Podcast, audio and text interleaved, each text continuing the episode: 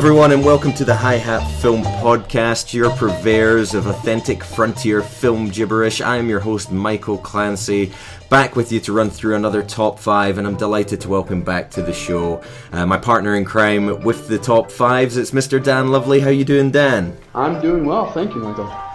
Fresh from the internet stardom that I'm sure has fallen upon you since our last episode. How, how are you keeping up with the fame?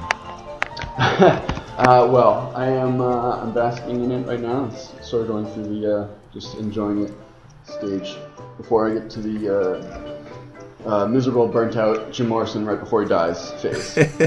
oh, that's one to look forward to. Yes. Did, did you get those checks all right? I mean, the checks do mm, come pouring mm, in, and I've yeah, been careful yeah, to. they are coming in well. Yeah. Good. Oh, yes. It's it's nice, isn't it? It's good. It all is, all those sponsorships. well, yeah. Uh, well, this is our, our second attempt at the uh, the top fives. Our last episode, we ran down our top five distorted reality movies and it was very well very well received by our loyal high hatters and presumably the dozens and dozens of new listeners that we got as well. And even the tip of the hat from my uh, uh, my former host Nick Murray who I was chatting to a couple of days ago and he said he'd listened to the episode and he, he thought it sounded fantastic and he had nothing but nice things to say about you Dan. So high praise indeed uh, coming from Nick who generally doesn't like anyone or anything.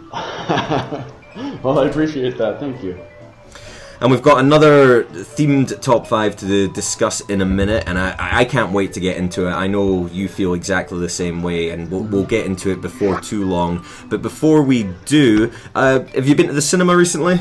Yeah, I went uh, about a week, couple weeks ago. Um, I uh, I think I've seen one movie lately, um, and that was Captain America: Civil War. Captain America: Civil War, aka Yes. f- the fun version of Batman versus Superman. Yes, I decided I did need to see superheroes beat up each other, but I didn't want to see the DC version. I wonder if there's anybody holding off for the third this is superheroes beating each other up at the end of the month, uh, X Men. I wonder if anyone's deciding that's the one they're going to get excited about. But um, Well, I, I do like I I mean now that you mention that I, I am excited. I think the X Men universe is really weird, and I never I, I never can quite see where it's going to go. So I do appreciate that. Uh, I, I do as well, and like I'm, I'm I'm quite a big fan. I was quite a big fan of Days of Futures Past, and I was pleasantly surprised by the first class. But from the, the word of mouth that I've heard so far on X Men, it's it's the, the new one, X Men Apocalypse. It's it's it's not great, but but time will tell. You never know. But um, uh, Captain America, Civil War. What did you what did you make of it? Yeah, you know, it's it was, um, it, it really felt like a middle movie. Um, there's a lot of setup for, for future things for you know the Avengers three, and uh, you know I feel like there's it's, it's one that I kind of felt like I was. I, I had to see the uh, many of the previous Marvel films to enjoy it, but it, that being said, it was uh, fun. I did enjoy. Um, there's one particular good scene in um, in the airport where a lot of the uh, basically the everyone beats each other up scene, which that was well done. Um, however, I just feel like sometimes a movie can be uh, overly heavy with uh, with competing main characters.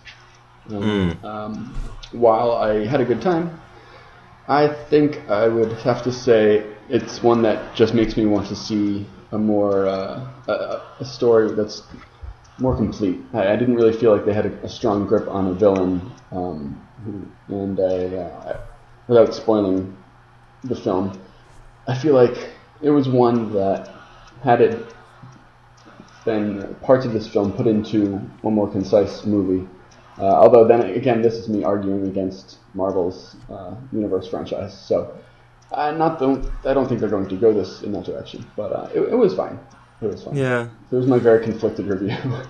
No, I mean it's interesting you say you know there's no no sense of like almost finality with any of these films. It always feels like every film is laying the groundwork for the next step. It's always got one eye on It's interesting. on the you know, next it's step. more. Yeah, it's taking more of um, of a television approach to it, which is that you know you have hopefully seasons that never end.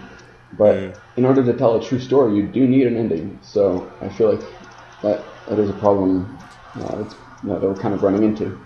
Yeah, you just wonder when is when is it going to be enough? When are they going to draw a line under it and say, "Well, that was it"? I mean, I suppose never. I mean, they've got these franchises and Yeah. they're they're they're making a lot of money. They're, they're so they're going to keep doing it. I suppose as long as they keep making a profit on it. Yeah, I mean, I think that's why uh, original films that that are, are maybe a little more conceptual stand out. I think Uh, when you you see those nominated more at, at, for for the awards, but uh, you do need those big fun blockbusters too in the summer. Uh, Yeah, absolutely. Okay, well, I, I guess you weren't too down on that that superhero film. I guess you weren't too anti-hero in your your approach to Captain America: Civil War, and with that shameful and glaring segue, we can I think we can move on to our, our top five for the week. Top five. Top five. Top five. Top five. Top five. It's an exciting one. We're talking anti-heroes. It's our top five films that feature anti-heroes, anti-hero movies. Uh, this is this was a much meatier topic than I even realized when I when I suggested it. Did you did you feel that way as well? I did, and um, you know, I, I wanted to make sure I was uh, being true to the, the genre. So I, I think one of the things that I had to decide early on was what I, how I define an anti-hero and what that means. And uh, just for those out there who uh, may not be quite so sure, at least the definition that I came to um, was uh, someone who does the right thing, but maybe for the wrong reasons. Someone who is generally a hero, but maybe has some uh, moral gray areas, or uh, sometimes is a bad person who turns into a good person. I like that. I mean, I also did my own kind of research into what an anti-hero was, and I found a bunch of different and sometimes conflicting definitions of it. We had, you know, a protagonist who lacks conventional heroic qualities such as idealism or courage or morality. Mm-hmm. Someone maybe with dark personality traits. Someone who's like disagreeable, dishonest, or aggressive. Someone who's imperfect, has a lack of positive qualities, ambiguous motives, but has this hint that they could do something noble. I I kind of looked at all of the I found all of these different definitions and I I tried to put together a list that maybe isn't completely completely dead set on my 1 to 5 of favorite films with anti-heroes but I think what I've tried to put together is a list that reflects all of these different kind of of of heroes because it or anti-heroes because you know you, you look at a hero can mean something different to different people, and I think the same can be said with anti-heroes. So uh, my list kind of, is kind of done to reflect that. I think that makes sense. I, you know, I feel like uh, archetypes are very specific to each person. So as long as you're not, you know, say wildly reaching for, grasping at straws for for uh, reasons uh, for one of them, I think uh, you know, it's well within within reason. Well, you say that now. You might feel differently when you hear some of the films on my list, but hopefully Alright. I've not ventured too far from the chosen path. With that being said, uh, you know I did the honors on our last show, and I'm happy to switch that up. Why don't Why don't you take us away with your number five in the anti-heroes top five? Well, thank you, Michael. Uh, and to that, I will say uh, my number five was one that I I came to rather quickly, and I knew this was going to be my number five because of how much I love this movie, but because of how uh, maybe the well, I'll just I'll get right to it. It is The Crow, 1994, dile- uh, directed by Alex Proyas, starring Ah. Brandon Lee and Ernie Hudson.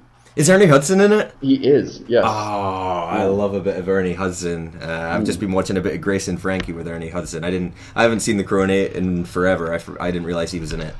You know, it's um, it's uh, a movie that is very, very 90s, um, and it's one that, uh, you know, it, it just it was one that I had seen bits and pieces of growing up, and I think it was one my parents probably didn't want me to watch because of how, how violent it Yeah. is. You know, it really, really is. But um, uh, it's a it's a really uh, uh, you know well-made movie. Maybe not as good quality of film as some of the others on my list.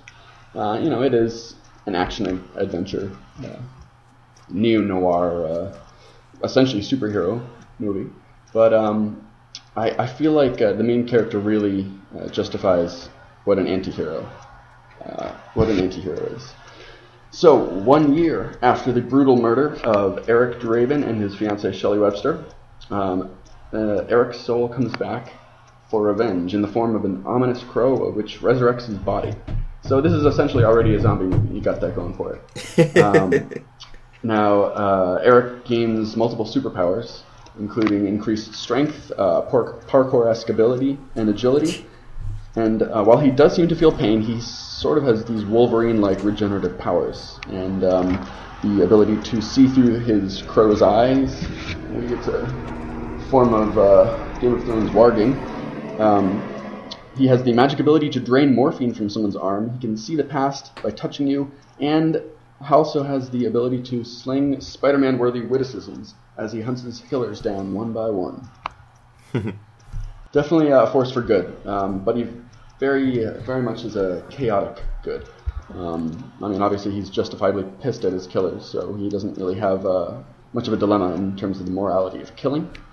Um, this is someone who basically over the course of two nights stabs, shoots, syringes, and explodes his way across Detroit, waging a war, essentially, until he finds the uh, his his main main bad guy he needs to take down.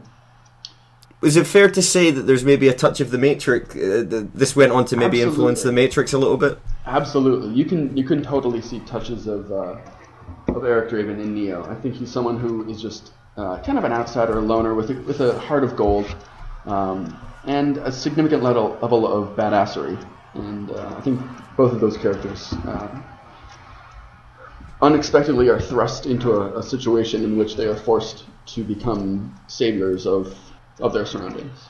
I think it's it, it's always quite difficult because you know is it essentially his superpowers from what I remember is he is basically unstoppable. He is like sort of immortal, very very Yeah, difficult to kill. Yeah, and it, you, so it's you know, you, you've got to take out the crow to take him out. So it's that's right. Yeah, it's a, it's a tricky one to, to to maybe buy into a character like that, or at least I find it difficult. But from what I remember, I mean, it, it's been a long time since I've seen the film, but I Mm-hmm. I really bought into it. I, I really loved the character. I really loved the the look of it. And I, re- I, re- I really dug the action in that movie. I thought it was really well done. Yeah, certainly a little over the top. I mean, you do have uh, a sword fight on the top of a roof in the rain, where one man is actually not wielding a sword, but a, a, a spire of uh, like a like a pe- I don't know if it's an antenna or like just a piece of metalry that he's fighting another man with a sword. So it does have a little bit of theatricality to it, but it kind of knows it, it leans into what it's doing. It, it knows it's it knows what it is. Absolutely. No, that's a good one. That's a good call. I need to go back and watch that movie again, man. It's been a while. Can't rain all the time. All right, well, I'm going to go with my number five. I'm going to jump in, and I'm sticking to the year of 1994, uh, a movie by director Luc Besson, and probably what is his his best work, in my opinion, anyway. Uh, for you, Dan, as a as an American, you'll probably know this film as The Professional. For me, it will always be known as Leon, as named after the titular anti-hero played by Jean Reno and so fantastically backed up as well by Natalie Portman in a supporting role and Gary Oldman, who is the the traditional big bad guy of the film. So we have Leon, who is who's kind of your your cliched Hollywood stereotype hired assassin. You know, he's cold, he's calculating, he's a loner. He is the the perfect foil to be this kind of silent assassin for hire, basically. And he he is a bad guy. He kills people for cash. That's that's his mo. So he is he's he's not a hero on the traditional sense uh, at all, certainly. And yet, what Luc Besson does early on in the film, I think after we've seen him commit a couple of grisly gr- grisly murders that he's he's been paid to take out uh, with his uh, certain set of skills, and he is very very skilled indeed. Um, he kind of hints at this softer side. I think he goes home and he watches old movies, or we see him in a movie theater. Uh, and I believe it's been a while since I've watched it, but I believe he's watching Singing in the Rain, and he's a bit of a fan of Gene Gene Kelly dancing there in the rain. Uh, and this side gets fully realized when he takes takes in a young girl. He takes a young girl under his wing, Natalie Portman. You know, a very very early performance for her, a child actress who has gone on to great success as an adult. Uh, Natalie Portman, who's uh, who was recently orphaned when her parents are murdered by Gary Oldman. I believe Oldman is a, a, corrupt cop in in this film, and it's just very well done. You kind of have this character who does a lot of very nasty things. You know, he kills for cash, asks no questions, takes out people, and he does it with such ruthless proficiency.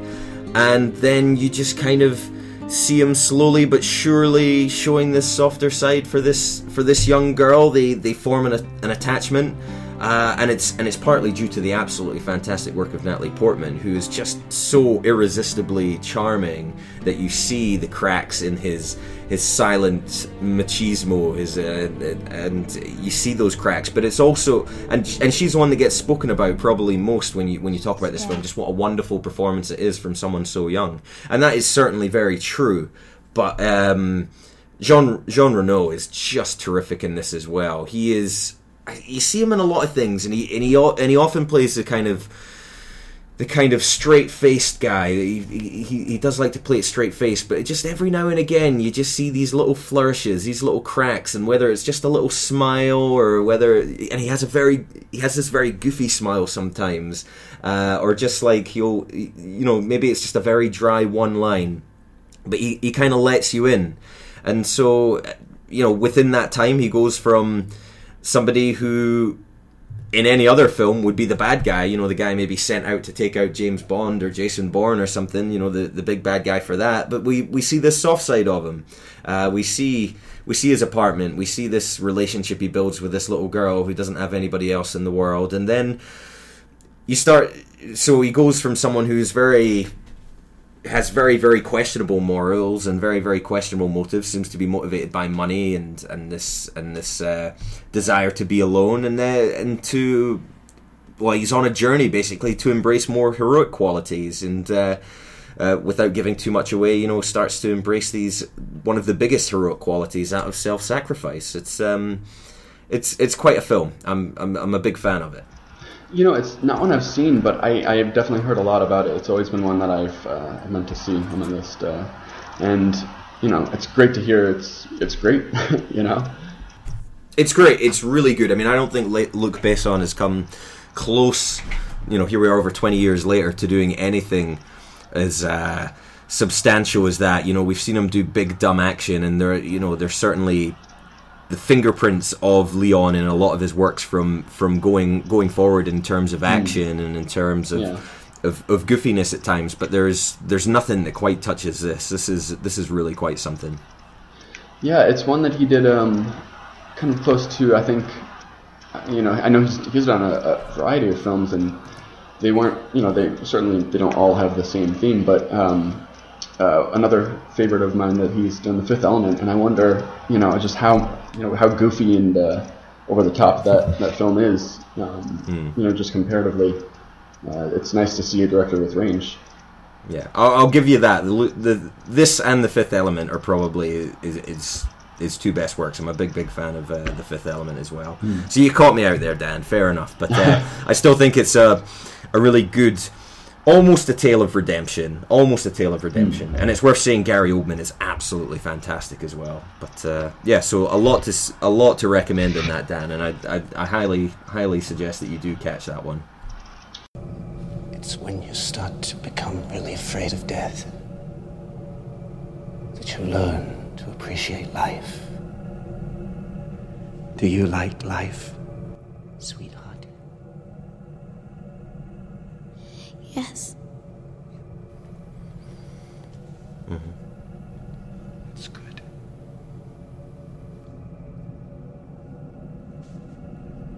Because I take no pleasure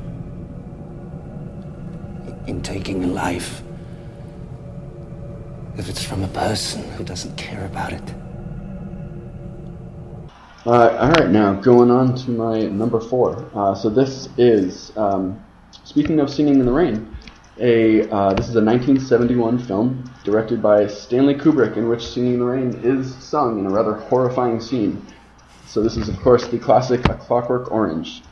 Oh starring boy. Malcolm McDowell. And now this one I had a I had a hard time. I wasn't sure if this if uh, if uh, Alex, who's the main character, qualifies as a as an anti-hero, if he's just a straight out villain. But uh, watching it again, you know, it's one that um, it's it's maybe one of the, the ultimate man versus society films, or the, uh, the ultimate man versus society films. I think it's one that forces the viewer to decide how they feel about, about its main character.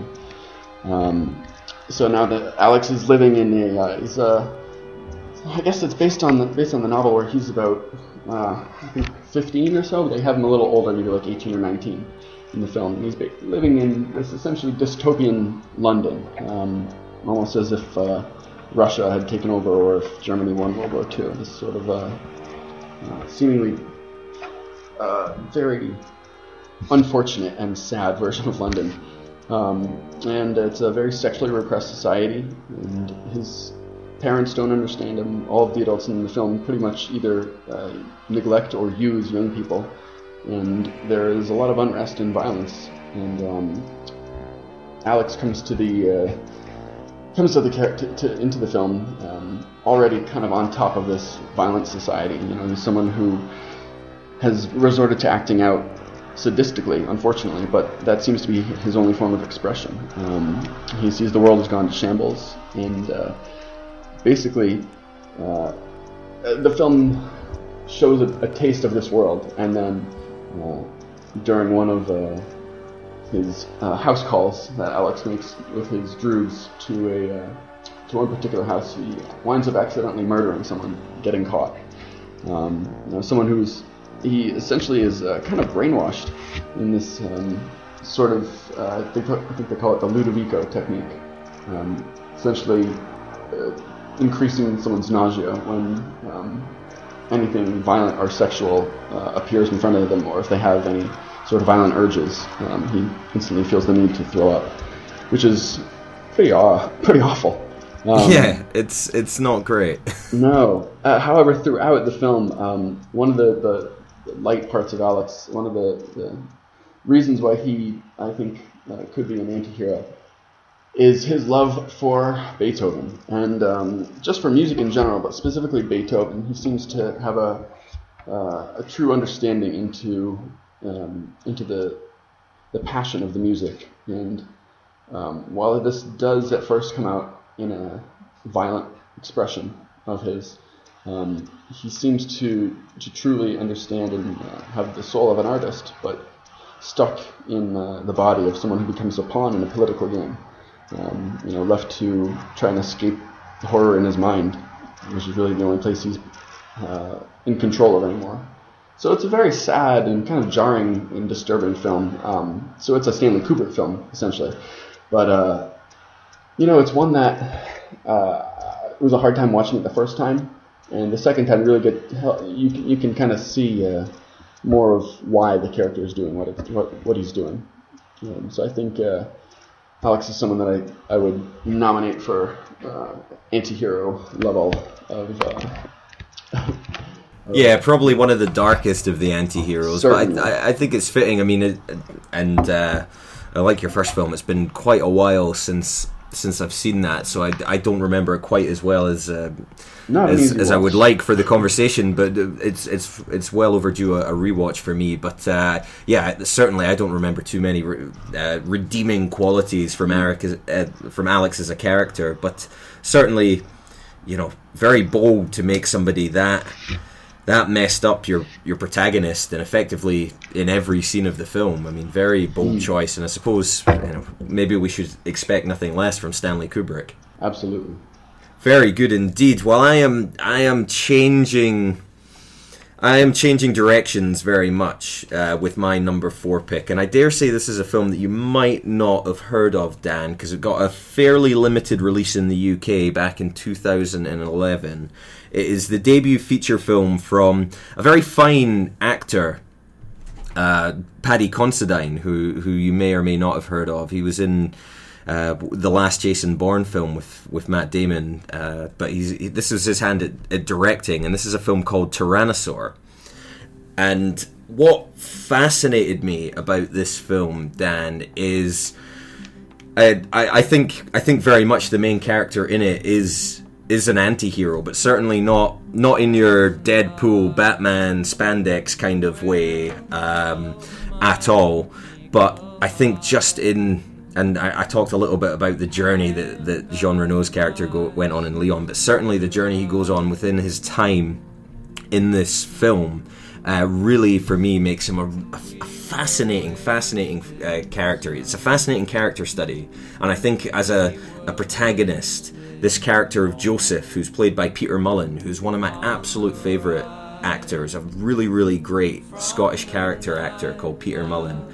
Uh, the journey that he goes on in this, it's a fascinating character study. But I think it, I, am going to talk you through it, and I and I and I hope you agree with me that he kind of fits into the anti anti hero category because he is right. he is someone who lacks no heroic qualities. He is not a hero at all. He doesn't live in some outlandish situation or some fantasy world. He doesn't live.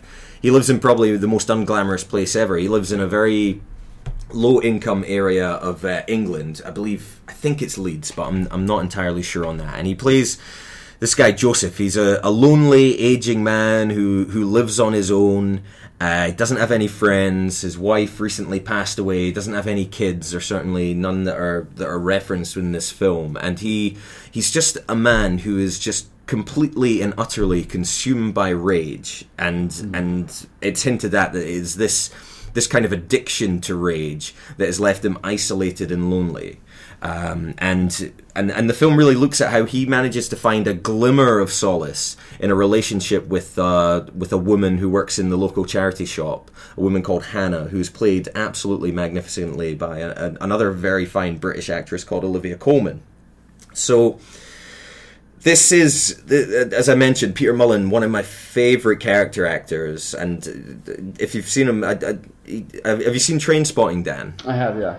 He has a small role in that. He plays he plays the drug dealer that drags Renton into the taxi in that film, um, and he pops up in a lot of things. He's in things like Braveheart and uh, and things like that. Basically, whenever you whenever you need a gruff looking middle aged Scottish guy, he is he is your go to guy. He's he's perfect for that. And this so having seen him like in a lot of very small roles uh, growing up, this is a, a, film that this is a vehicle to really showcase his range. Um, mm. Joseph is not a good man at all, and it's a film that that lays that down very heavily in the first ten minutes. In the first ten minutes of the film, you see him uh, have have an, a, a, an angry outburst where he he kicks his his pet dog to death you see him uh, making racial slurs towards the local, I believe, Pakistani family in his local post office. You see him commit acts of vandalism. Uh, you see him uh, commit assault on a young man in a bar as well. And this is in the first 10 minutes.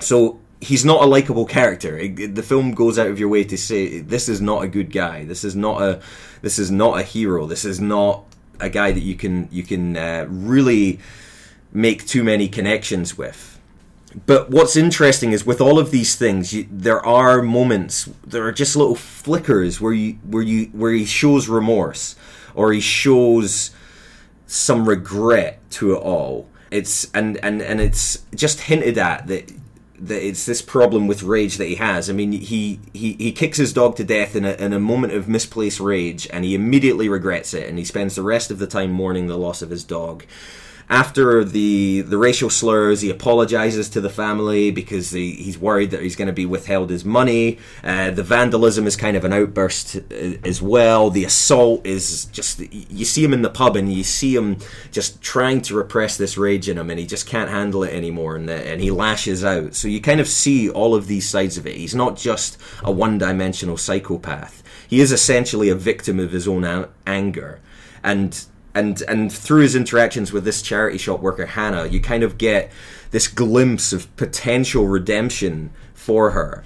Um, you know, she's a very religious woman. She comes from a very she has a uh, a husband who is very well off, so she's she is a woman of means and and she she is a, you know she works in a charity shop so by her nature she's very charitable so she's trying to basically help him. And what it basically turns into is their interactions basically turn into counseling sessions Um, particularly for him, the first time they meet, he goes into her charity shop to take refuge after he's committed a committed an assault on a young man in a pub, and he's he's basically hiding behind the clothes so he doesn't get caught. And he's and and Hannah just goes over and she she prays for him. She she prays for him, and you sort of you sort of see him and. Uh, he at first he's like get away i don't want anything to do with you but then but then you, you just sort of see uh, the reaction on his face as she prays for him and he hears these kind words he just he doesn't know how to react he doesn't he doesn't know what's happening he's not used to this kind of reaction so it's it's very very interesting it's a very kind of subtle hint at redemption for this guy and so it's it's a movie about repression. It's about bottling things up. It's a very British film in that respect. It's about, you know, just keeping things inside you so much that they just kind of explode in a way. And that's something that's that's seen in Joseph absolutely from the beginning, but it's also something that is later reflected in the in the character of Hannah as well. And again, I don't want to give away too much, but she is uh, battling her own demons, shall we say? And and and to and to top it all off, it kind of if I was to make a comparison, although it's not really close at all, there are kind of echoes of uh, Clint Eastwood's Gran Torino, where you have this kind of embittered old man who slowly but surely makes his way back, and and it, and it's tough. It's a tough watch. I mean, it's a film where a dog gets kicked to death in the first five minutes. Yeah. It's not an easy watch, but and and the ending as well is, uh, and again, I'm not going to spoil it. The ending he makes I'm going to say he makes a gesture um, and he does what he think thinks was right and yet it is and in his own way it it's kind of a, an act of redemption but at the same time it's uh, something that would disgust most people you know most normal people. So it's I'm doing a really bad job of describing it, Dan, but because uh, I don't want to give away the, the end, because I am hoping that people will go and watch this, because it is it's kind of this uh, the, the, uh, this this gem of a film. So it's it's. The more I talk about it, I know I'm doing a horrible job of describing this guy as an anti-hero because he's he starts as a bastard and he ends up doing something which is uh, also not very good. But it's just this kind of journey along the way where he he kind of crawls his way out of it, and it's and it's basically about his own kind of redemption. So I don't know. I, you might have to go and watch the film, and you tell me if he is an anti-hero or not. Because yeah, I know no, I've done an absolutely terrible job of describing it. Uh, unfortunately, but, uh, you know, I haven't, I hadn't heard of it until now. That you know, um, I think that's, you know, it's a shame. But there are so many films. It's wonderful that there are so many films that you know I can still discover something that came out five years ago that I hadn't heard of. And in terms of what kind of anti-hero he is. I think I think he would definitely. It sounds like he definitely qualifies. And I think a lot of times characters are, are defined by the people around them and defined by those who take an interest in them and surprise them. And so I think uh, Joseph definitely sounds like a, a strong contender. And uh, I think if I'm a, if I'm able to pitch Alex from Clockwork Orange, you know, I think uh, you're. It sounds like you're well within within reason to, to pitch Joseph yeah I, I, mean i'm just looking back over my notes to why i thought it was a good idea in the first place. And like he he's our protagonist. He is our way into the movie. He doesn't have any heroic qualities. Um, he is has very dark personality traits as i said but he tries. He makes an effort. He the distance that he goes on on his journey and i'm talking about journeys like i'm nick murray but um the journey he makes is only like maybe a quarter of an inch to the right, but for him, it's a massive effort on his behalf, and I think the, it's a heroic effort. Hmm. Let's just leave it at that. It's a heroic effort. I landed on that very clumsily, uh, but he makes a heroic effort to at least do something that he thinks is is right. And I'll and I'll leave it there. I'll leave it there before I, I tie myself up in more knots. Certainly, one I want to check out. You know, it's um, said to to see that. It's always great to hear something never heard of and are excited to see. Good. Well, I hope you check it out. well, going on, my number three pick. So this is also a 2011 film. Um, you know, this is one that um, had a lot of uh, press, I think, that year, and um, it's the neo noir, maybe western, Drive, directed by uh, Nicolas Winding Refn. I'm not sure if I'm saying that right. Maybe it's Winding Refn, but regardless, um, this is a really great film. Um, starring Ryan Gosling, Carey Mulligan, um, Oscar Isaac, Bryan Cranston, Ron Perlman, Christina Hendricks, Albert Brooks. Just a, a really well cast film. Uh, it's one that I, I came to, you know, it was one that I feel like there was a significant outrage that there, there's not that much driving in this film. I think it was one that was kind of marketed as a sort of uh, action, you know, heist shoot 'em up, but it's really a, a darker look into, you know, maybe a seedier side of uh, Los Angeles. It's got a, a, loose, loose western feel to it. Um, if you've ever seen the, the film Shane, uh, this kind of has a very similar plot. Um, a man with a violent past meets a woman who he falls in love with and vows to protect.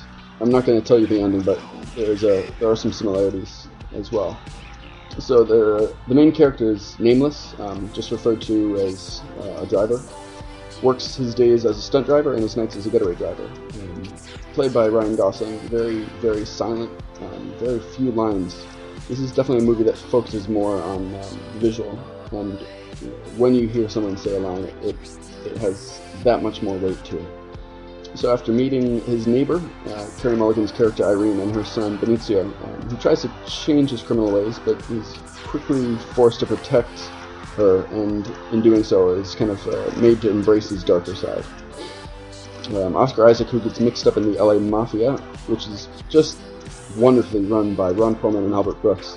Um, uh, he uh, kind of falls into a bit of trouble, and the driver takes it upon himself to uh, to straighten things out for them very very sparse dialogue. The, the visuals and, and, and, the score, uh, which is kind of this cool 80s sort of synth pop, kind of retro but sort of futury score that was uh, written for the film actually, um, really dictate the mood. Uh, really dictates the mood of, of each moment.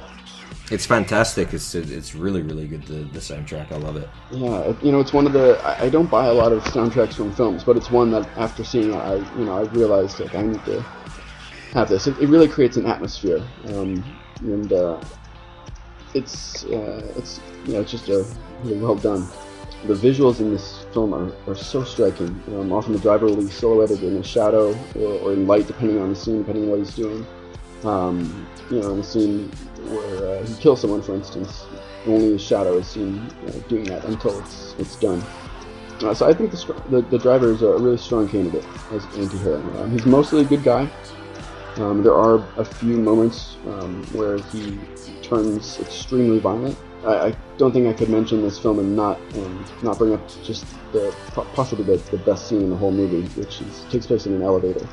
Um, yep, I know the one you mean. Yeah, I don't think it's uh, I, I, don't think you can see this film and not remember that that moment. It's just it's really the heart of the film, and if you only watch this one scene, and you shouldn't, you should watch the whole movie. But if you only could watch one scene from this film and find out what it's about, it's this elevator scene. So I really don't want to give it away what happens, but um, it's just a perfect encapsulation of beauty and horror. Um, you know, uh, the the main character just without a single line delivered in, in this scene. Um, it's just one of the, the most striking and sad and just awesome scenes that I, have seen in, in films uh, in, in, a long time. Yeah, and like I, I really admire the film because it is, you know, on the surface it could just be a very popcorn friendly mm. A to B with a with a, a, a, gorgeous leading man who kind of who saves who saves the heroine and rides off into the sunset. But that's that's not what this film is. Uh, I think that's what it was marketed as, but that isn't what yeah. it is at all. And I think uh, Nicolas Winding Refn deserves a lot of credit for that. And uh, it's one of the reasons why I admire Ryan Gosling as an actor. I mean, he doesn't.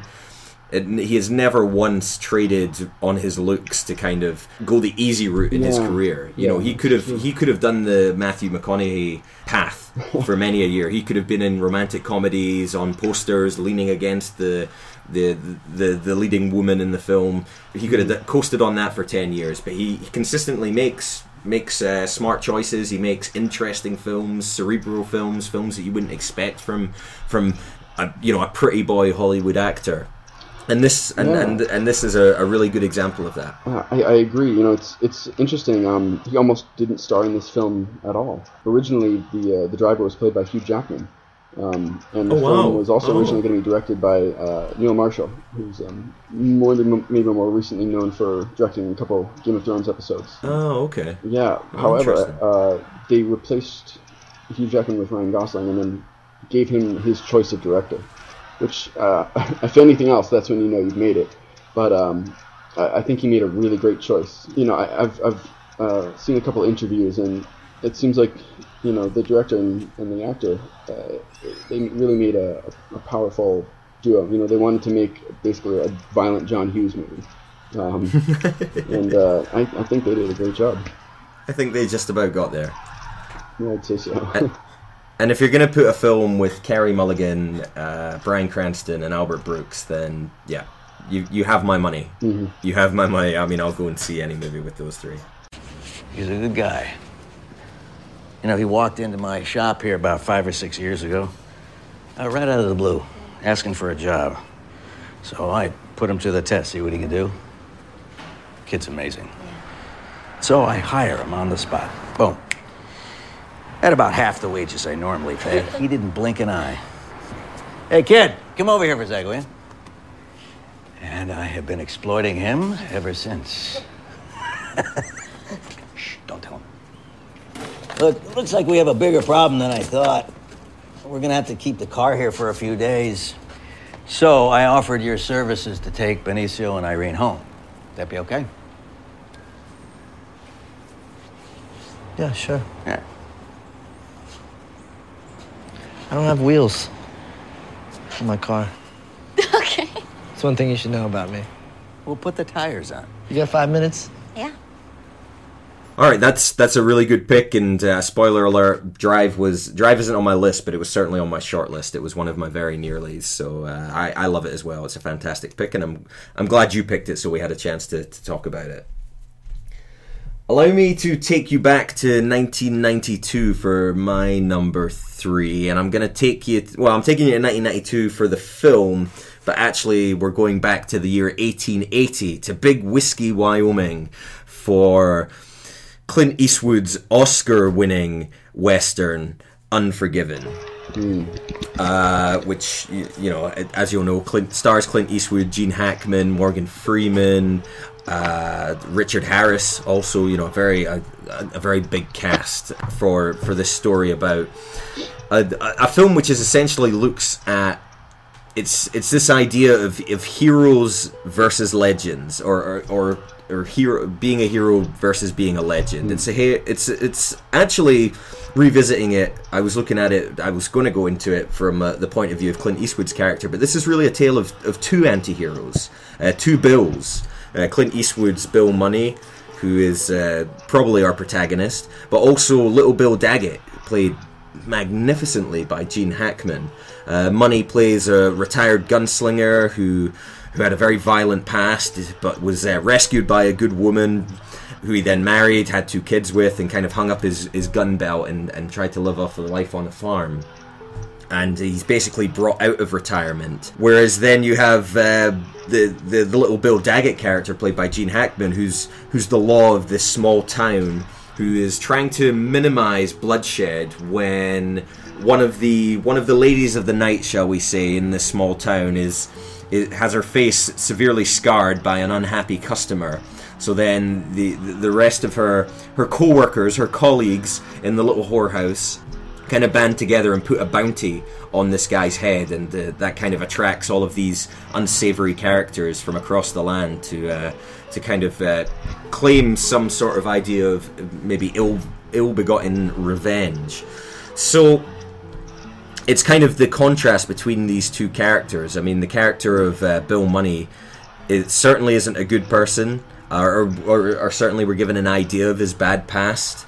Eastwood carries carries the, the burden of regret and guilt very, very well at the best of times. I mean, his face has so much character, but um, very much so in this film. I mean, it's a film that opens with with the kind of the scroll text to give you a bit of context, and it opens with she was a comely young woman and not without prospects. Therefore, it was heartbreaking to her mother that she would enter into marriage with William Munny, a known thief and murderer, a man of notoriously vicious and intemperate disposition. So that's that's the character that we are described. That is not the character that we see really at all in the film until really its bloody climax. And uh, I, I won't. Well, we w- we won't go too far into that, but certainly. I thought this was a really good one to look at because it looks at again this idea of heroes versus legends, and it's and you know you, you kind of have this 15 minute 20 minute detour in the film where it, it leaves all of your main established characters and it introduces this character english bob played by richard harris who is kind of set up as this legendary gunslinger riding into town to to claim the bounty and and and uh, honor these honor these women that have, have been wronged. And he basically spends 20 minutes talking about oh how the monarchy are great and how you could never shoot a king or a queen, but a president why not shoot him? I believe is his uh, is his description of it. So he rides into town and then he is uh, very quickly dispatched. For all his talk, he is very, very quickly dispatched in a p- very public setting by Gene Hackman's character. So it kind of gives you this idea of legends are all very well and good, but they don't get you very far when, when you've got a, a couple of guns pointed at you. So it's it, I, I found that very very interesting. You also have the the legend of this Bill Munny character. He is described as, a man of notoriously vicious and intemperament disposition, and yet he's our way into the story. He is our hero, and and you can kind of see it. You're like, oh well. He couldn't possibly be as bad as they say. He's just this sweet old man, you know. He's he's a reluctant hero. He's not really. But then you see that dark side come out of him at the end, and and it's and it's kind of a reverse a, a, reverse um, treatment for Gene Hackman's character. I mean, in any other Western, Gene Hackman's character would have been the hero of the piece. You know, he is the outlaw. He is defending the town from these incoming invaders. You know, he's Gary Cooper in High Noon. I mean, how, he's he's every hero in every Western, and yet he is the villain. And and and you know, you sort of see you see that viciousness in the way that he handles Richard Harris, and then you later see that viciousness again in his treatment of uh, Morgan Freeman's character. So, you know, this idea of, of villains becoming heroes and heroes becoming villains, you know, d- take your pick. I'm not really sure who I'm talking about in terms of anti-heroes. There's anti-heroes all over the place on this one, but uh, it's it just shows the multifaceted plot. It's a it's a film of many many a moral quandary, which I think is very fitting when you're when you're talking about a murky topic like Certainly, yeah.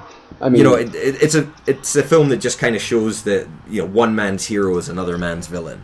yeah, it's definitely um, one of the better westerns I've seen. Um, uh, and you know, I don't know if I know there, you know, some there are resurgences of, of western films every now and then, but you know, because it, it's it is a pretty sprawling, uh, sprawling genre. There are so many western films, and definitely one that, that stands up with the greats uh, easily.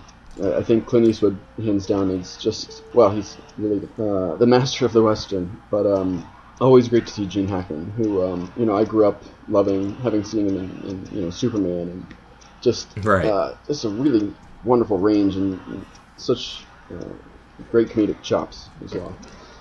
Yeah, I mean, I mean, he you see him at the beginning of the film. He is building a building a house, and anyone that's seen a you know a, a film based on any Nicholas Sparks novels knows that if you're building a house, you must be a good guy. You must be a good guy. But uh, yeah, th- th- this turns it on its head. I don't deserve this. To die like this. I was building a house. Deserves got nothing to do with it. I'll see you in hell, William Munny.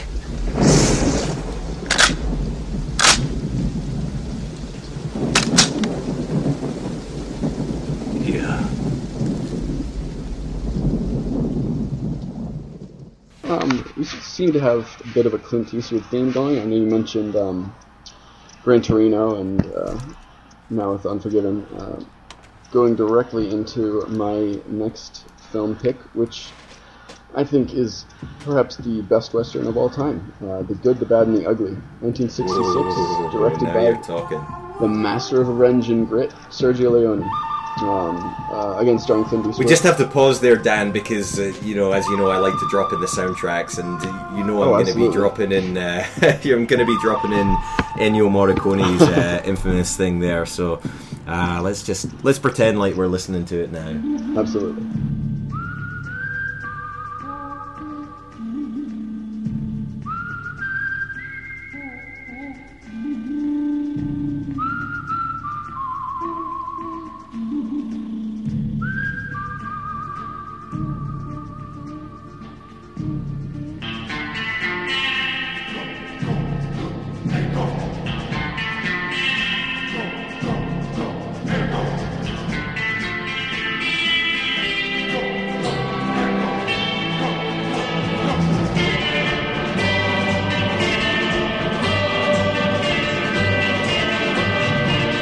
Anyway, sorry, I didn't mean to cut you off. Continue. no, that's all right. Yeah, I think this is uh, one of the most uh, well-made films in film history. It's uh, an Italian film, actually, that was uh, so originally it's titled Il Buono Brutto Cattivo, and you know Sergio Sergio Leone is someone who does not need a lot of uh, introduction. He's someone who's been very iconic and influential in terms of filmmaking, and certainly working with uh, Ennio Morricone and um, just a master of, of uh, make, really making music for films um, that completely supports and um, defines uh, what's happening on the screen. Um, so this is uh, this is the third in the trilogy of The Man with No Name, uh, who is uh, Clint Eastwood, uh, following after A Fistful of Dollars and For a Few Dollars More. And I'd say this is probably one of Clint Eastwood's more well-known films. Um, so it's a spaghetti western, and it was shot in Italian and dubbed over in English. So, you know, it's. I think the next time I see it, I I, I, I did watch it in English this time. Um, I might like to see the Italian version next time to see if, uh, you know, it may be a little harder to find, but it's always good to see a film in its original form.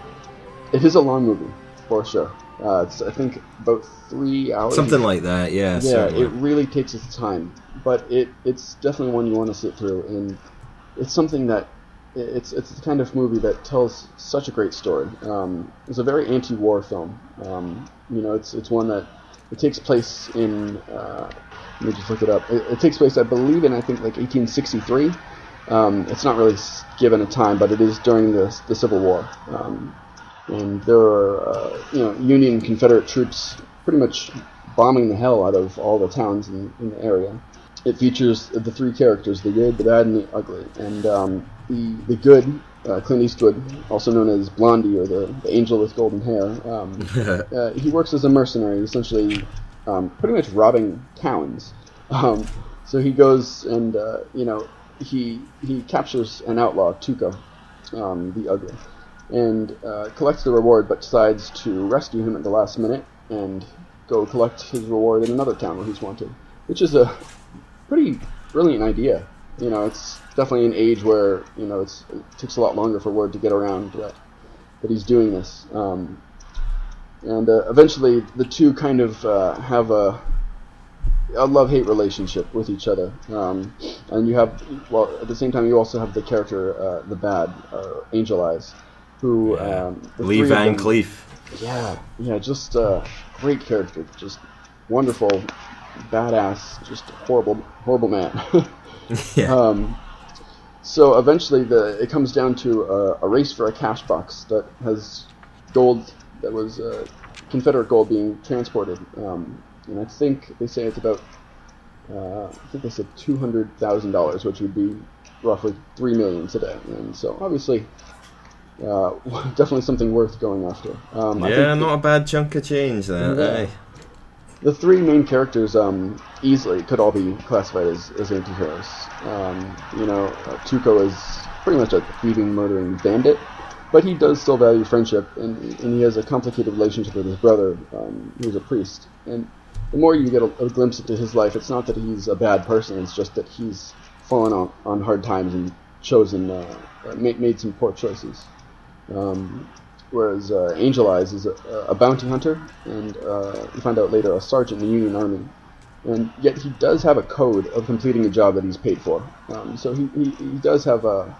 I'm not I'm not going to say he's a hero, but he, he definitely has his own strict uh, moral code, which is admittedly pretty lax. But the things he believes in, he believes in strongly.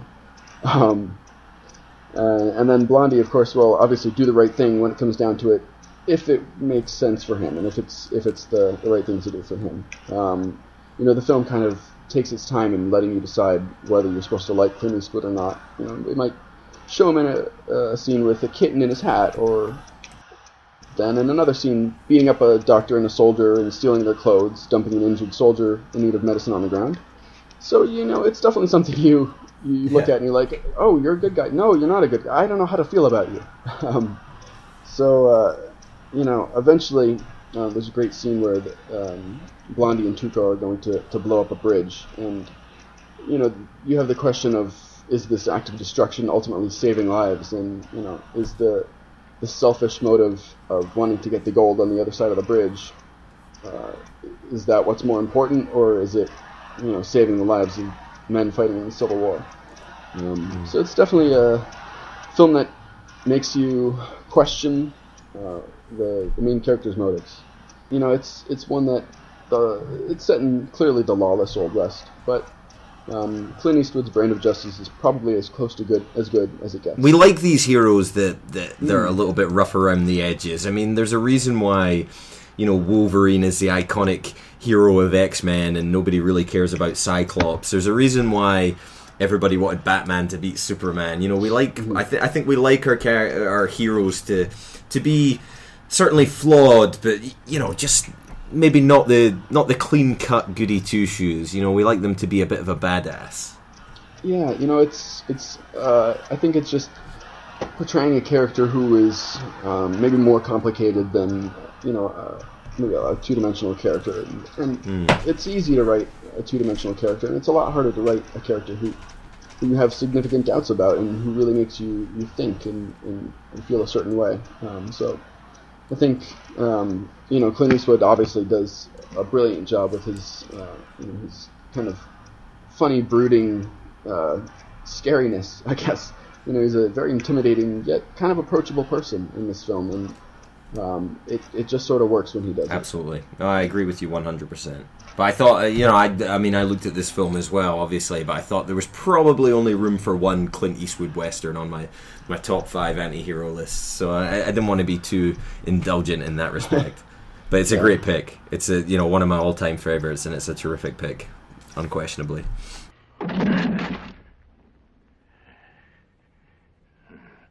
I've been looking for you for eight months.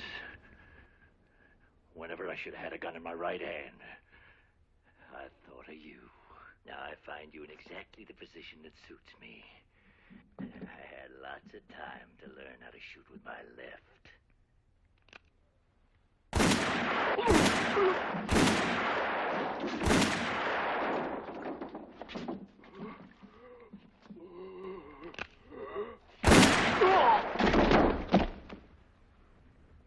When you have to shoot, shoot, don't talk.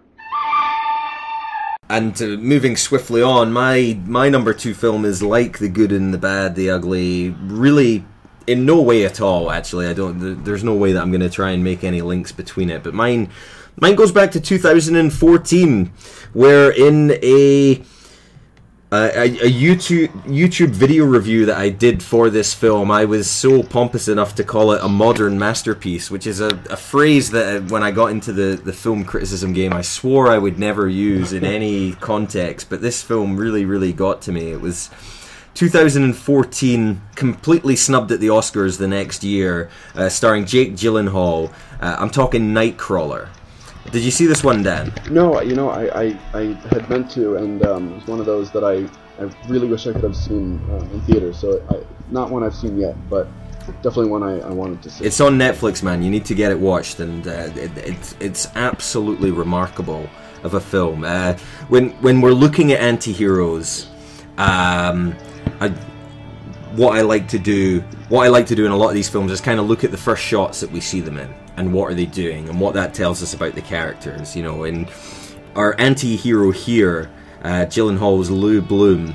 He probably isn't the worst offender. Uh, he, I, I don't think he can quite compete with uh, with Joseph and Tyrannosaur of kicking a dog to death in the first time we see him. In this scene, he is snipping a chainmail fence and entering into private property. So you you know he's someone who's not to be trusted. Shortly after that, you see him beat up a security guard and steal his watch, and this kind of confirms your suspicions that this this isn't a, a good guy. And although this isn't the worst act that we that I've that I've seen an anti-hero do in, in the films that I've talked about, I think what's interesting about the character of Lou Bloom, uh, rewatching it, certainly when I saw it the first time, and rewatching it kind of confirmed it. This is probably the only character, the only anti-hero on my list that has no redeeming qualities whatsoever. He is on my list purely because he is our protagonist. He is in pretty much every scene of the movie. He is the guy that we follow around but he is uh, an anti-hero only in the sense that he is our protagonist. There is really no arc. Well, there is a bit of an arc on him, but it's in the wrong direction. There are no heroic revelations from the character of Lou Bloom.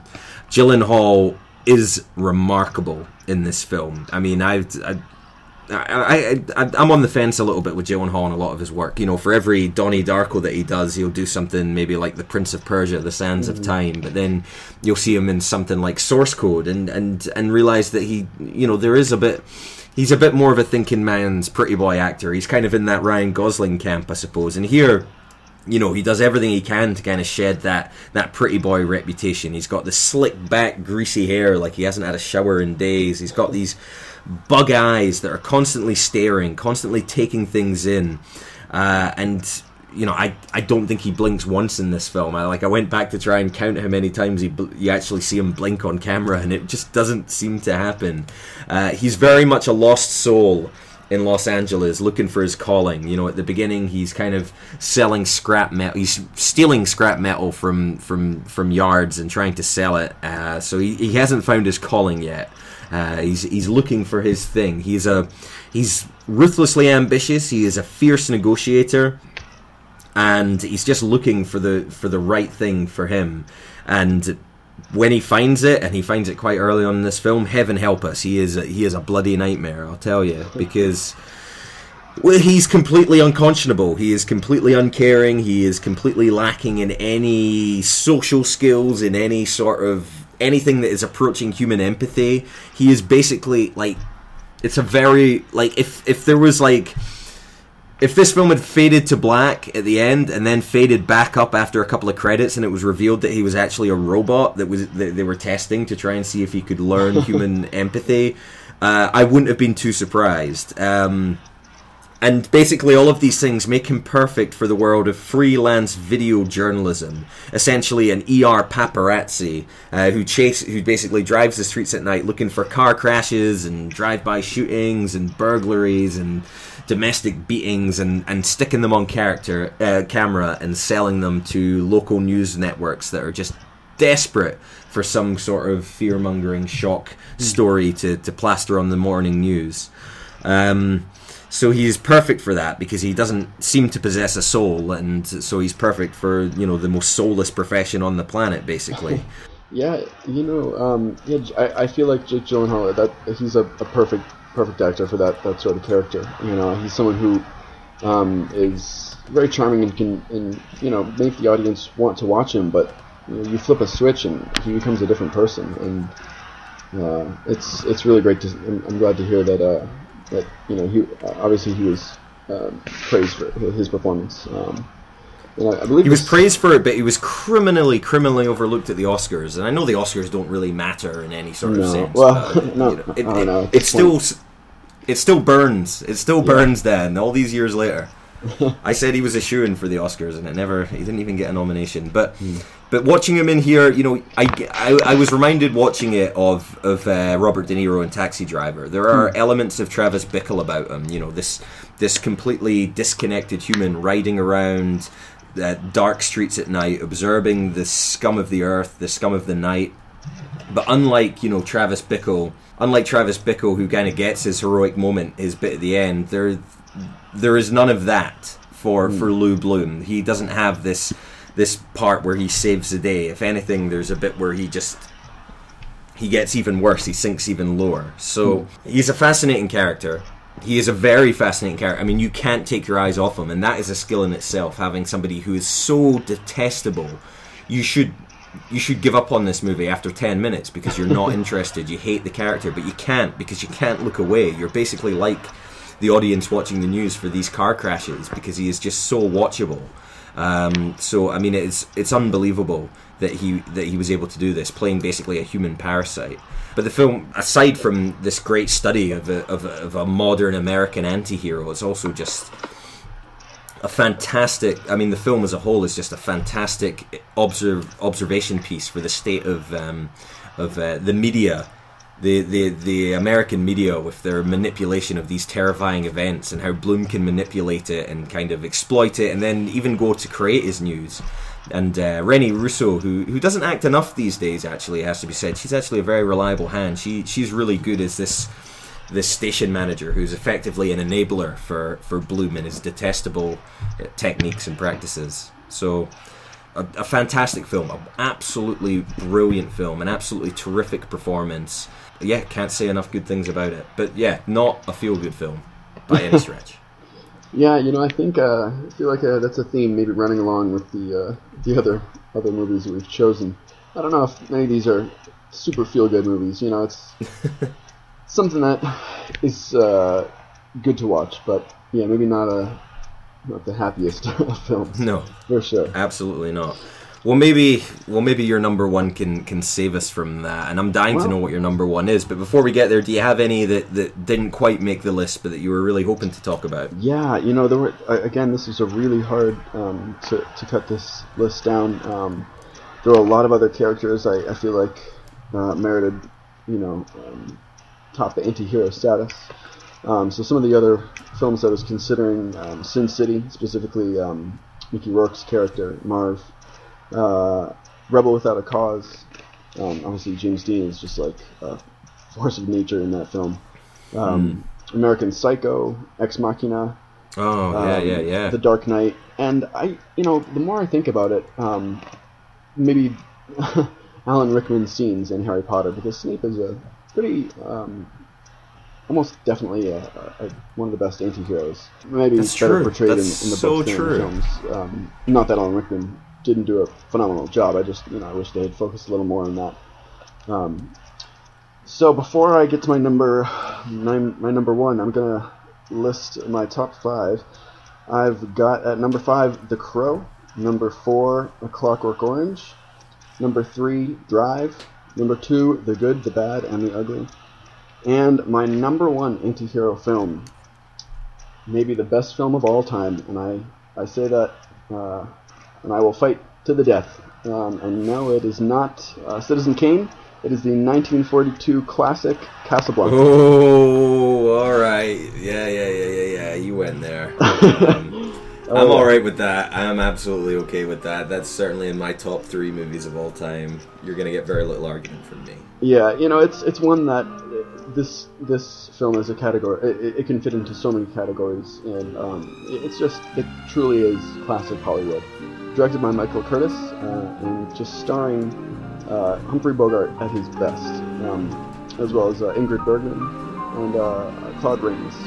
So Rick Blaine in Morocco, in Casablanca, Morocco, has set up shop and is running a very successful cafe. Um, he's a very complicated and really deeply unhappy man. Uh, however, in his misery, he's still the kind of person who somehow seems to inspire happiness in others. So his bar uh, is essentially the place to be uh, while World War II is happening around them in northern Africa. And you have um, all sorts of uh, different characters and, and uh, different forces at work. You have uh, the Nazi, um, basically, uh, you know, high command uh, meeting with the French, meeting with, you know, some freedom fighters, and it, it is just I really this I could I could talk forever about this film. It's one that you know it has everything you could want. It's got romance, it's got action, it has a, such an amazing script. It's incredibly funny and very moving. Um, and Rick is just uh, such a, a person you you watch, and he's such a son of a bitch. You know, he's a very very unhappy person. Um, you know, someone who everything he says and does, he, he seems to to exude this sense of you know get away, get out of get you know get out of my get out of my face with your problems. You know, I don't stick my neck out for nobody. And yet, with a heart of gold, um, you know, someone who it's uh, definitely uh, a man who's very conflicted. Um, he was unable to return to America due to his mysterious past, and um, you know, just it turns out he really just has a bad case of a broken heart. Um, you know, Oh yeah. right to the very end, he plays his cards really close to his chest. Um, but eventually, he does reveal his inner romantic. Um, and you know, I don't. I, I'm I'm sure this is a film that most people have either seen and, and or not. So I, I- I don't know. I, I feel like in terms of spoilers here, it was 1942. So I don't want to. for, for those who still haven't seen it, you know, you need to see it. So I, I won't- I Well, won't- yeah, I and you know what, Dan? I want to speak to that. If if if you're listening to this podcast and you haven't watched Casablanca, just just turn it off. Just skip us. And I know we're desperate for people to listen, but if you haven't seen Casablanca, what are you doing listening mean, to this when Yeah. when you haven't ticked that off your list and you're you're spending your time listening to this? Uh, for shame, for shame. Yeah, it's just uh, it's such a well-made movie, and you know, it's one that thankfully hasn't really been um, remade. I, I know they, I think there was um, they tried to do a Casablanca two or something. I don't think. Oh, I think they did a. They even explored and maybe made a couple episodes of a TV show. Yeah, well, I mean, Which- I can see why they'd want to. It, the just the bar alone has so many different characters and, and so much wonderful stuff happening. You know, it's it's rife for for uh, kind of a almost a Cheers esque um, World War II, you know, kind of kind of show. But Yeah, afternoon, everybody. Rick. yeah, but you know, it's just it's one that I think ultimately it benefits from, like I was saying earlier, having a story, telling that story, and then you know finishing the story. Um, It it has such a, a wonderfully strong beginning, middle, and end. Um, and I, you know, it's, it's something that it's the kind of film you look at, and you know, there's a reason why it's. I, I think AFI had I think something like five or six of its of its you know top 100 quotes from Casablanca alone. Um, it's one that's just, it's got such a great script, and you, you watch films from you know the 30s or 40s, and some of them, you know, the dialogue is it can be very foreign to, to the way we we talk now, certainly. But this is one where the, the comedy is just it's just as sharp as it as it was back in the day, in 1942. Um, I mean, one of my favorite parts of that film and any film is is is near the end when Claude Rains is shutting down the bar, and Rick's like, "What are you doing? Why are you shutting down my bar?" And he just goes, "I was shocked, shocked to learn that there's gambling going on in these premises." And then there's just a beat, and a waiter comes up to him and goes, "Here's your winnings, sir." And he goes, "Oh, thank you very much," and he pockets them and continues about his business. I mean, that is just ugh, it doesn't get any better yeah, than that. you know, I'm, I, again, uh, a little Oscar outrage. He he really should have won um, Best Supporting Actor for his role. 80 years later, and I'm still furious. Yeah, so uh, just uh, just one of my favorite, or, or perhaps my favorite film of all time. It's it's argu- it's arguable. It's up there.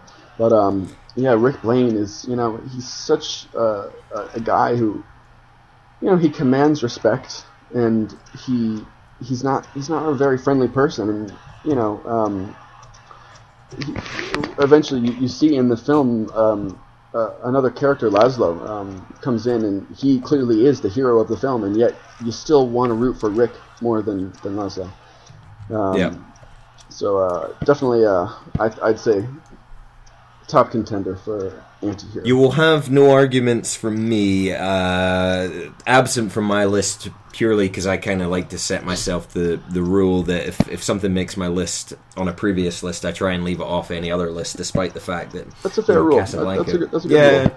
you know, just in the interest of the people listening. I mean, it would just be week after week of me shoehorning in Casablanca. Anyone that listened to our top five films with colors in the title will know that I shamelessly shoehorned Casablanca into that one because uh, because of Spanish for white or whatever it was. It was well, uh, it's a Nick was film that I think that week. you can forgive shameless shoehorning because it's that good. yeah, absolutely. I mean, I, I should just start a weekly Casablanca cast, but uh, but here we are. Anyway, well, a fantastic list and uh, topped off with an absolutely undisputed, marvelous number one. So, tip of the hat to you there, Dan. To before I get to my number one, there were a bunch of films that, that didn't quite make the cut that I would have loved to have put in there. Um, I was looking at things I looked at Drive, certainly. I looked at something like The Assassination of Jesse James by the coward Robert Ford, Yeah. which, you know, it was a, a toss up at the end of the day whether that or Unforgiven would go in. Uh, I looked at a, an, an English film by Mike Leigh uh, starring David Thewlis called Naked, which was kind of. It was a toss up between that and Tyrannosaur of looking at these really unlikable characters. And at the end of the day, I mean, as good as that film is, um, I just thought that the David Thewlis character was maybe a little bit too repugnant to, to sit and chat about. It didn't quite have the redemptive story of uh, Joseph in in uh, Tyrannosaur. Uh, I looked at things like Falling Down with Michael Douglas, a man pushed to just pushed too far, a normal guy, a normal working guy pushed too far and goes on a bit of a rampage. Things like From Dusk Till Dawn with George Clooney, uh, There Will Be Blood. I would have loved to have talked about, but I feel like you know this podcast has spent many, many an hour talking about how great that film is, so we don't really need any more hours. So. I settled for my number one, and I should say, just to recap, for my anti-hero top five: number number five, Leon; number four, Tyrannosaur; number three, Unforgiven; number two, Nightcrawler. Uh, so lots of films with just one word in the title, but not a pattern continued for my number one film, which was 1982's Martin Scorsese's The King of Comedy.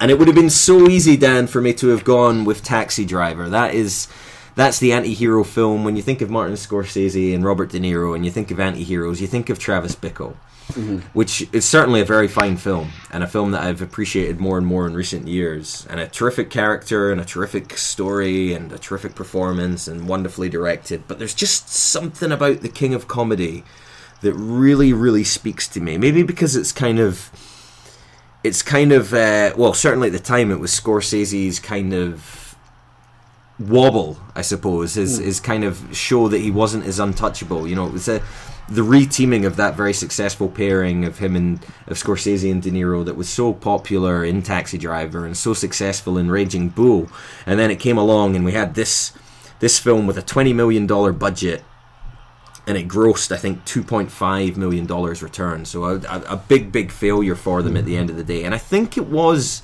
I don't think it was very well received. And certainly when you think of of, of Robert De Niro, you don't necessarily think of comedy. And although he is playing the character hilariously named Rupert Pupkin, and he is effectively playing a stand-up comedian and wannabe ta- talk show host there's nothing particularly funny about his character. Um, he he plays a goofy and delusional, yet seemingly well-meaning and apparently harmless uh, man in his thirties who is obsessed with things. He, he has an obsession. He's like Lou Bloom. He basically has an obsession. He has an obsession with this idea of fame, this idea of celebrity. He has an obsession with this talk show host, Jerry Langford, played by Jerry Lewis. And he basically wants to be him. He wants to be in his position. And a lot of the film kind of plays out in his own mind. You see him having, a, seemingly having conversations with uh, with Jerry Langford, who's in his mind as one of his peers and one of his good friends, and also with uh, potential romantic interests. And you sort of see the conversations play out in his head, and then you sort of see them play out in reality. And you, you know, it's it's it's something that Scorsese he doesn't he doesn't overplay that. It's it. It, it's kind of seamless the way that it jumps back and forth between being in his mind and being in reality, and it's done very, very well. Who's? Burt Reynolds. Mel Brooks. He's what you call on funny. Others are just regular. Oh, that's Sid Caesar. He's remarkable. I really like him. He's great. Woody Allen. He's a very nice guy. He's a personal friend of mine. Of course he is. no, he is. Oh, that's Ernie Kovacs. He was wonderful. He was a great comedian, great innovator. That was a great, great loss. Boy, I bet some of these are worth money. Oh, yeah. Especially this one. Just hold it.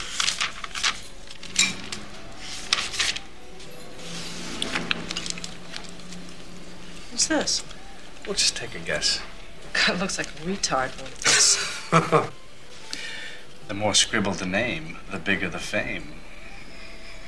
That may be true, Rupert, but who is it? R is the first letter.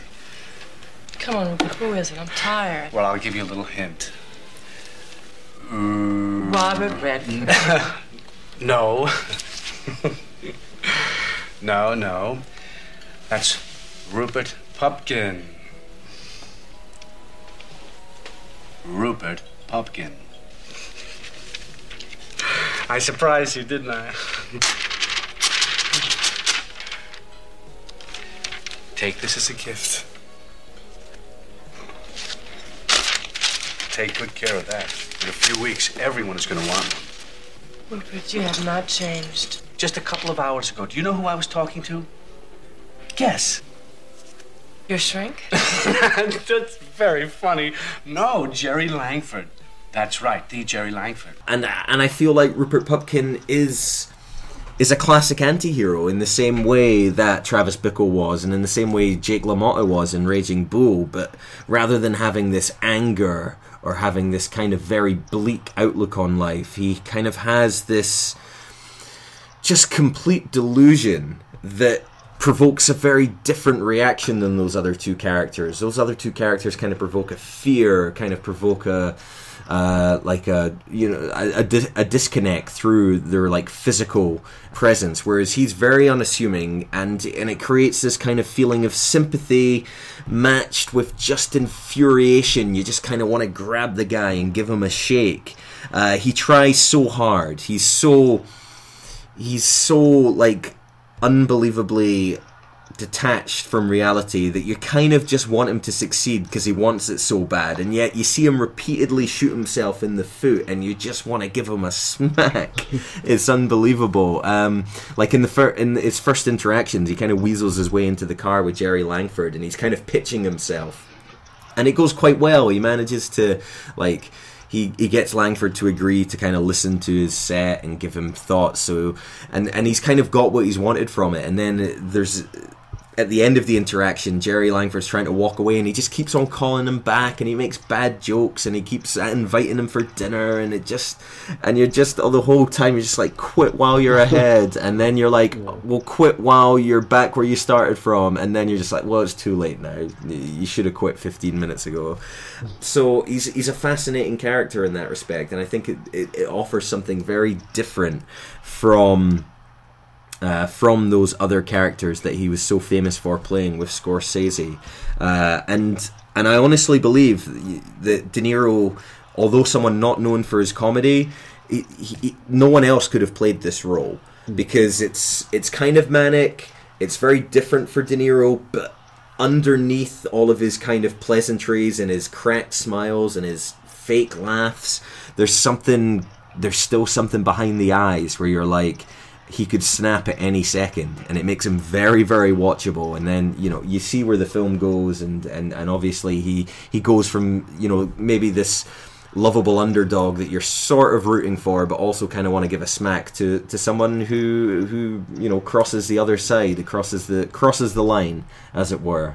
Uh, and it, and it's very it's fascinating. It's fascinating. And I, and I and it's interesting you know time is time is really told on this one. You know, this was a massive financial bomb.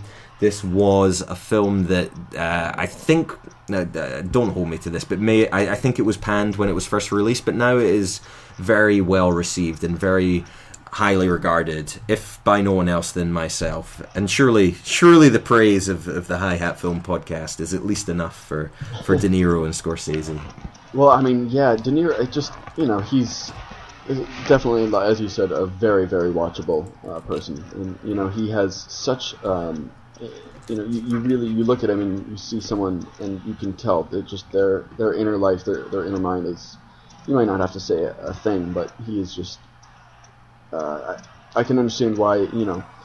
Uh, he, he, in his performance, he is more manic. Um, you know, he's just got such raw talent, and um, yeah. So I think that uh, really, you could have said this. You could have said Taxi Driver, but I'm I'm, I'm glad you went with this. You know, it's um, yeah, maybe a, a lesser known film, um, but you know, you get Scorsese and De Niro together, you, you really can't lose. Yeah, it's it's some sort of magic. It's some kind of magic. And Scorsese, you know, he's he's done some good stuff with DiCaprio since then, but yeah, I don't think we're ever going to see anything quite as quite as special as his run of films that he did with De Niro. Hmm. Now, a lot of you are probably wondering why Jerry isn't with us tonight. Well, I'll tell you. The fact is, he's tied up. And I'm the one who tied him. well, I know you think I'm joking, but believe me, that's the only way I could break into show business by hijacking Jerry Langford. Right now, Jerry is strapped to a chair somewhere in the middle of this city.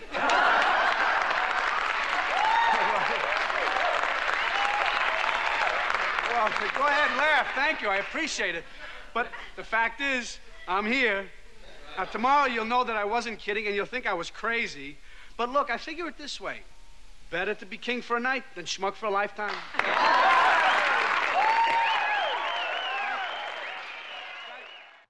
Whew, well, uh, I, I, I, don't know. i am left a, a, little bit out of breath and a little bit sweaty from all of that, Dan. I don't know about you. We we, we we were both really really excited for this, and we, we kind of delayed getting the recording done because we wanted to make sure that we, we got our research done, we got our notes on point, and um, you know, I well, time will tell on on if my ramblings come out as coherent. but I'd say I'd say certainly you've you've done a marvelous job of putting together a terrific list. Oh, thank you. Absolutely, As- and as you. Yeah, you know. Oh well, thanks. But I think I think all these films um, they do have a slightly darker theme to them, maybe a darker edge, but you know they're so complex and, and so uh, fun to watch that you know I think um, the genre of, of anti-hero films is definitely something that, that uh, a lot of people are very interested in.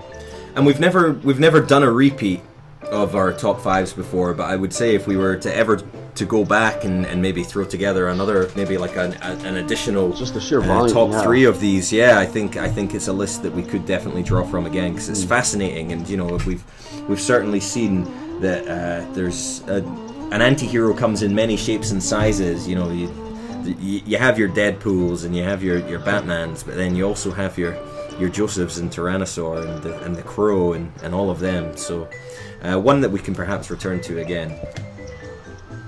Definitely, definitely. Well, I think we'll we'll draw a line under it there, Dan, and I want to thank everybody for listening. Uh, a reminder that all of our back episodes are available on iTunes, and you can also check us out on SoundCloud. We put up our most regular episodes. We've got a couple of our DVD marathon episodes over on SoundCloud as well. If you want to listen to our six rounds of Rocky, or the day when I sat down and watched all of the Godfather films back to back, they're all there on SoundCloud. You can also join in the fun and games over on our Facebook page, and be sure to give the show a follow on Twitter at High Hat Film Pod. You can also follow myself at Clancy High Hat. Dan, you're on Twitter, aren't you? Oh, I certainly am. Yes, uh, you can find me at uh, Dan Lovley. Ah, nice and easy. Just at me. yeah, nice and simple. well, look, Dan, it has been an absolute pleasure. Uh, I think we'll we'll sit down again in about a month's time with another Likewise. top five, and uh, you know, based on this one, I'm I'm very very much looking forward to it. I think I think we'll let you pick the next theme, and uh, we'll we'll we'll probably announce on our Facebook page in the maybe a week or so after we've this episode comes out on what we're going to be covering. But I'm I'm certainly looking forward to it. As am I. Well, look, last month you kind of put me to shame with your sign off. You had a, a, a, a nice little sign off point, so I've, I've tried to raise my game. So I went back to the, one of my favorite episodes of The Simpsons. So I will end with good night and keep watching the skis.